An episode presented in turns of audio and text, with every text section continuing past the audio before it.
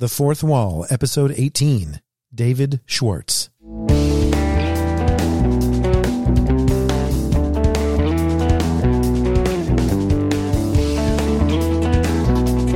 You're listening to The Fourth Wall, a podcast that takes you beyond the screen or the page and brings you into our conversations with the creative people behind your favorite movies, TV shows, comics, and more.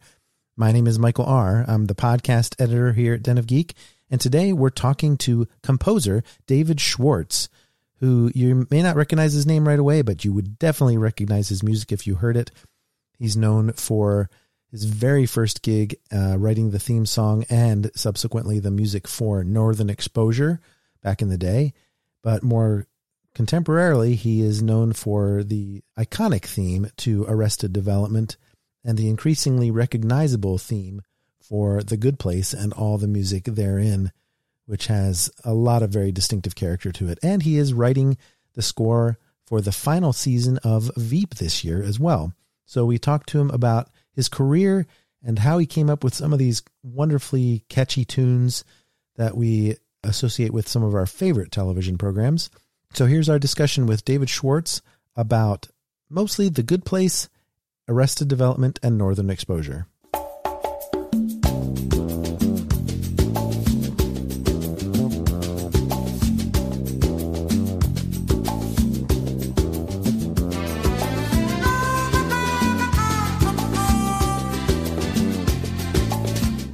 Welcome to the podcast, David. Well, thank you so much for having me. And I want to start off with the the very beginning because I, I, was a huge, huge fan of Northern Exposure. I was in college when it came out, and I was definitely the target audience at the time. And that big theme that most people point to is one of your first experiences, correct? Uh, my very first composition for television. Before that, I'd only done a tiny little film that didn't make it out. Uh, but it directly led to that, uh, as the producers of Northern Exposure had gone through a lot of known composers they weren't finding what they were looking for. And Cheryl Bloch, who was a co-producer at the time, called me and said, "Oh, we've tried everybody. You want to give a shot at this?" And she had heard that little film. She was friends with the filmmaker of a little film called Skeeter's Wings. And at that moment, that's when I decided, having done that little film, oh, this is really what I want to do. You know, I had been a bass player, I had been a producer. I hadn't been much of a writer at all. In fact, you know, it was rare that I, you know, wrote or co-wrote a song with someone for one of the bands I was in. But I had played in almost every type of music, you know, genre that you can imagine: orchestras, jazz bands, country western, R&B bands, pretty much the gamut there. And uh, that turned out to be a big advantage, certainly for a show like Northern Exposure that had such wide taste in music. And um, all the producers of that show had incredible suggestions, and we didn't know that the music should be the same every episode. so we just sort of did it different every episode. Anyway, so I got that call, and they liked my theme. There were there was a, at the time there was this great David Byrne song I think called "This Old Town" that was competing for it, and I just figured, well, he's got a famous song. He's David Byrne at the very height of his popularity. Uh, I wonder if I can get in the room with it, and I did.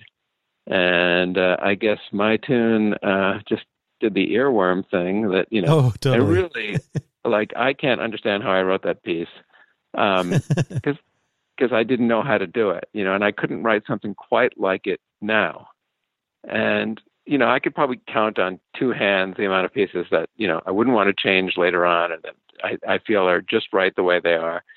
And that was one of them. I worked so hard on it, and uh, I, you you also get lucky. It's just like when you create a TV show in itself that somehow you find the right cast under pressure and a deadline, and I found the right cast to play it. And, you know, I was shocked when they told me we're using your theme. And I didn't even, I was so naive at the time, I didn't realize that that meant I was doing the show, which it doesn't have to, I guess. Maybe it wasn't naivety. But the, but, you know, they say, okay, we'll see you tomorrow. And I didn't really know what they were talking about. I didn't know how to do that.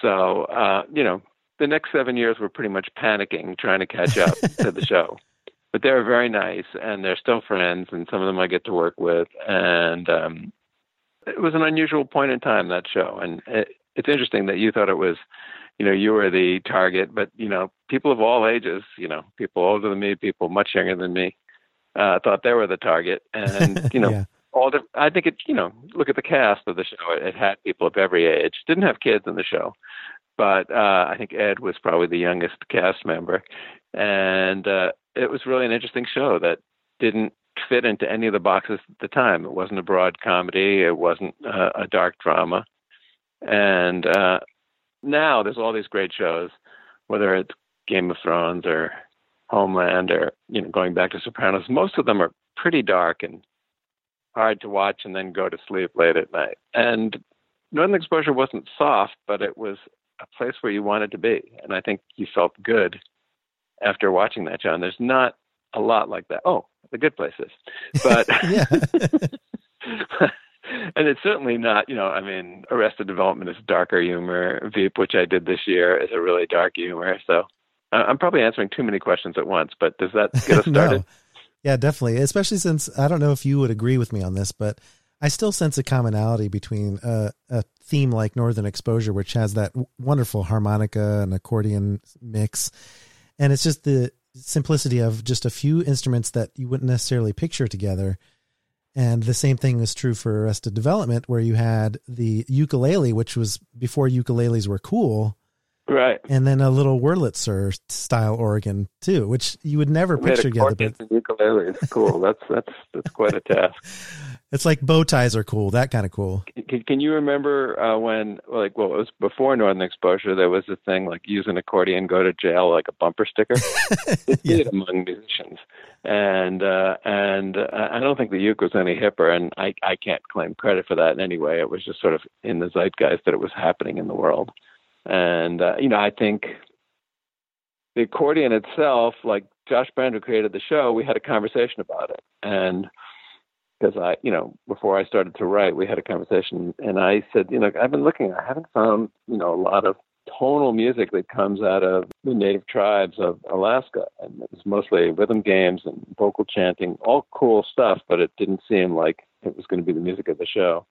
And he said, just go the opposite and I think both he and I were listening to a lot of New Orleans and Latin music, and it was a time that world music was really blooming. And I think, oh, you know, I see, yeah, that that brought that thing together, and it was me just being desperate. I couldn't think of what else. You know, it wouldn't work with a trumpet. It certainly wouldn't work with a saxophone. It wasn't a string section show, so by elimination.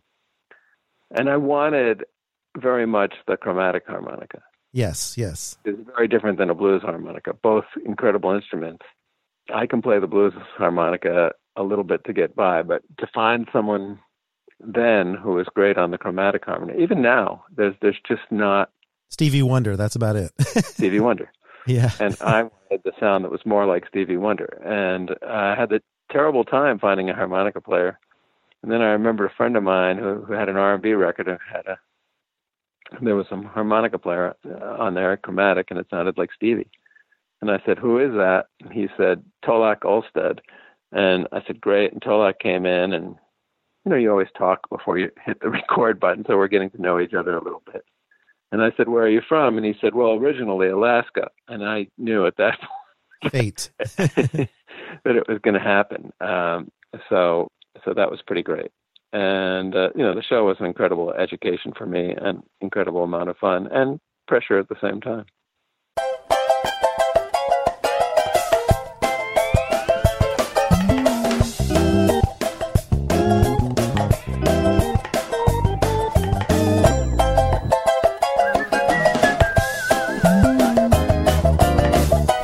tell, tell me a little bit about the uh, combination for arrested development because there's a lot of random background sounds along with the ukulele, the the very right. recognizable theme. Oh. Can you break down what went into that?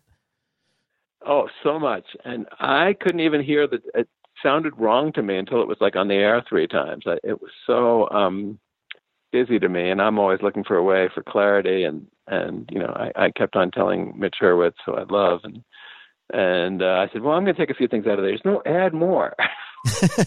Slide whistle. Says, Come on your friend Jimmy? He's, will he whistle on it? So I, I did the, was that line was in there. I can't remember what was playing it, but we we cha- traded that to uh, a whistling line, yeah. and that worked out great. But you know, there's accidents and everything, and and um, I had been right before Arrested started, I'd been working really hard, and it was uh, my anniversary with my wife, and we went to Bora Bora.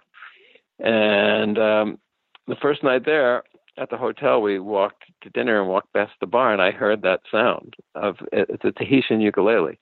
It's not a Hawaiian ukulele, and it sort of sounds sometimes more like a banjo. Um, it looks like an electric guitar, even though it's an acoustic instrument with a small sound hole on the back. So if you're playing it, the sound hole is firing right into your belly. And it's loud as hell. That's what really caught my attention. And there was a uke trio in the bar of this hotel in Bora Bora, and a guy with, well, let's just say he was a big, big Polynesian man, and he was playing this thing, and it was up against his stomach. And I was fascinated. So we wait, waited till they took a break and uh, I asked the guy, "Where can I get one?" And he he basically said, "Well, I'll bring you one tomorrow, and you can pay me." And I said, "Great." And that happened like every night. And There was another reason why, you know, the fishing boat was broken. He had to go uh, take care of his mother. And we were only there for five nights. It was like, you know, we are going away from our kids and we had to go quick and come back quick. And anyway, on the last night, I said, "Don't worry about it. You know, I'll find one somehow." And he says, "No, no, tomorrow. You know, meet me at 9 a.m. at the boat, and uh, we'll do it." And uh, we did. And he uh, took us to a small house, and there were two. I guess they were the daughters of the ukulele maker. They were in their 20s, and they were playing ping pong on a table that was like two feet by four feet. It was a very surreal scene. they were very intensely, you know, I mean, they weren't kids; they were well into their twenties, and they were playing. And we interrupted their ping pong game and said that we'd come for the ukulele. And they said, "Oh yes, our dad's fishing, but you know he left it for you." And it was a unique moment because I realized, like, whatever they charged me, I had to buy. and it was beautiful. It was like a, a, it's a very simple one. A lot of them have like like almost totem pole like carvings on them, but mine is just simple, and I, I fell in love with it. Like, and it was a super reasonable price. Anyway, so that's the story of that. Uh, and oh, oh, well, that's not the whole story because I just bought that on a trip, and I figured somehow this would be a useful instrument. It's so different. And um, while we were working on the pilot of Arrested Development, which I think if you listen to the pilot now, the music is different than most of the rest of the episode. We hadn't really found it yet. And someone from Fox called up and says, uh, Mitch needs a logo. He's going to have a, a, logo at the end of the show, like most producers who are showrunners. And uh, can you write something that's one and a half seconds long? So we used that, and I handed it to um, my still guitarist and the greatest studio musician I know, George Doering. And uh, he just came up with this little lick uh, based on my idea. And Mitch called up an hour later. He says, "I love my logo." He says, "Let's use that all over the show." So that became a big thing, and uh, that was also another show that we didn't write the main title until the third episode. Nothing to do with my schedule, but just they couldn't get around to getting a main title house and the video together. And Mitch had a million things to deal with, and he said, "No, we'll, we'll just bring the main title in on the third show." And maybe it aired on the second. I know it didn't on the first and uh, in fact, you know, when the show is nominated for Emmys, they usually play the theme. Mm-hmm. For the first two years of the Emmys, and I don't know why I didn't correct it after the first year, they played the first cue of the show, which is sort of like a swing cue because they didn't see there was a main title in there, so they just assumed the Emmy orchestrator, whoever takes these things down, you know, each show comes up, they play the theme of The Simpsons or whoever it was at the time and uh, mine was that. And people would ask me, "Why are they playing that?" I just thought it was funny. And in the third year, I said, "No, it's this," and they go like, "Yeah, we figured something was wrong there." But anyway, so uh, yeah, Arrested Development always is on its own schedule that doesn't really play by some of the rules that other shows do. I mean, now we've done five seasons over like 17 years or something like that. yeah, definitely does not follow the rules. That's not usual, right?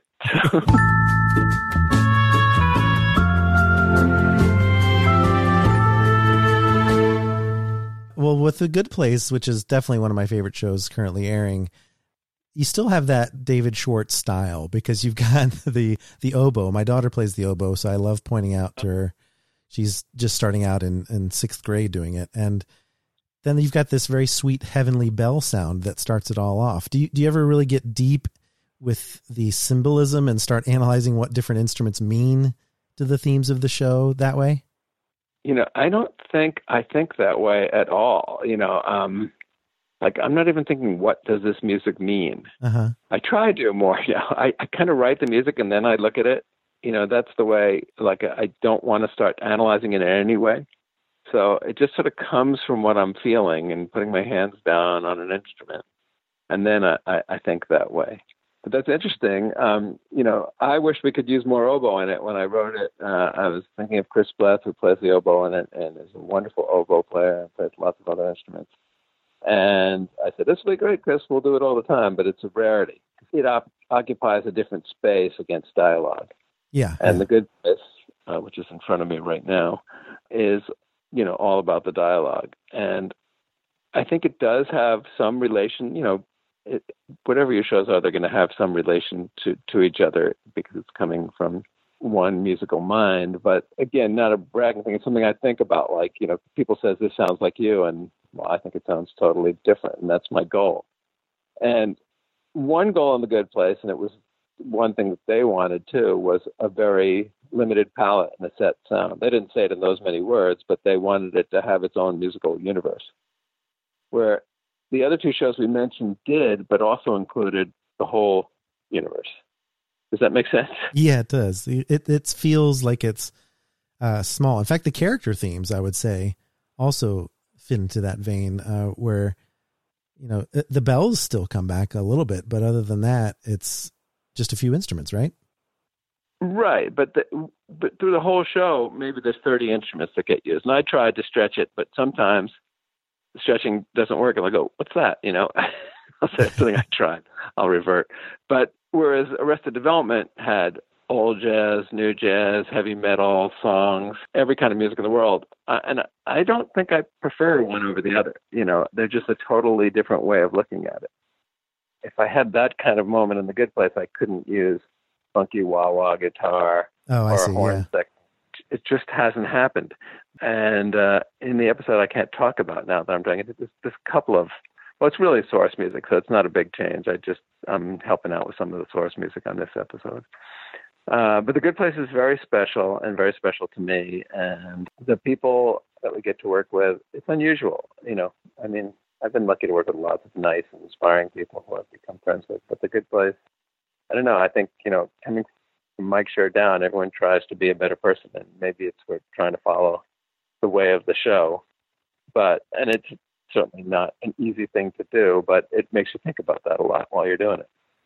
Well, in that sense, you've mentioned in other interviews that both Mitch Hurwitz and Michael Schur had a real ear for music and whether a cue was going to work or not. Is that something you try not to take for granted in your career? Because I assume that's not always the case.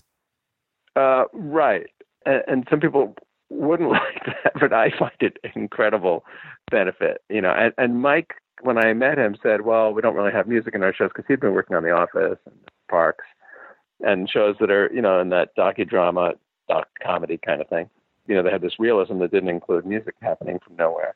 So he said, "Well, we don't know what we're going to do with it. You know, we probably won't say much about it. It's not going to be a big thing." But that changed, and I realized that although Mike was sort of playing down his knowledge of music, he was passionate about a lot of kinds of music and uh, became passionate about our music. Mitch, you know, I was always very musical when I met him doing the last season of the John Larroquette show. I think he came to my studio and I could see he could play instruments. It was just endlessly curious. They're very different, but to have people who get music and love music and know something about music can only help, in my opinion. Uh, I once had a producer on a show. The show didn't even go, so I can't remember what it was called.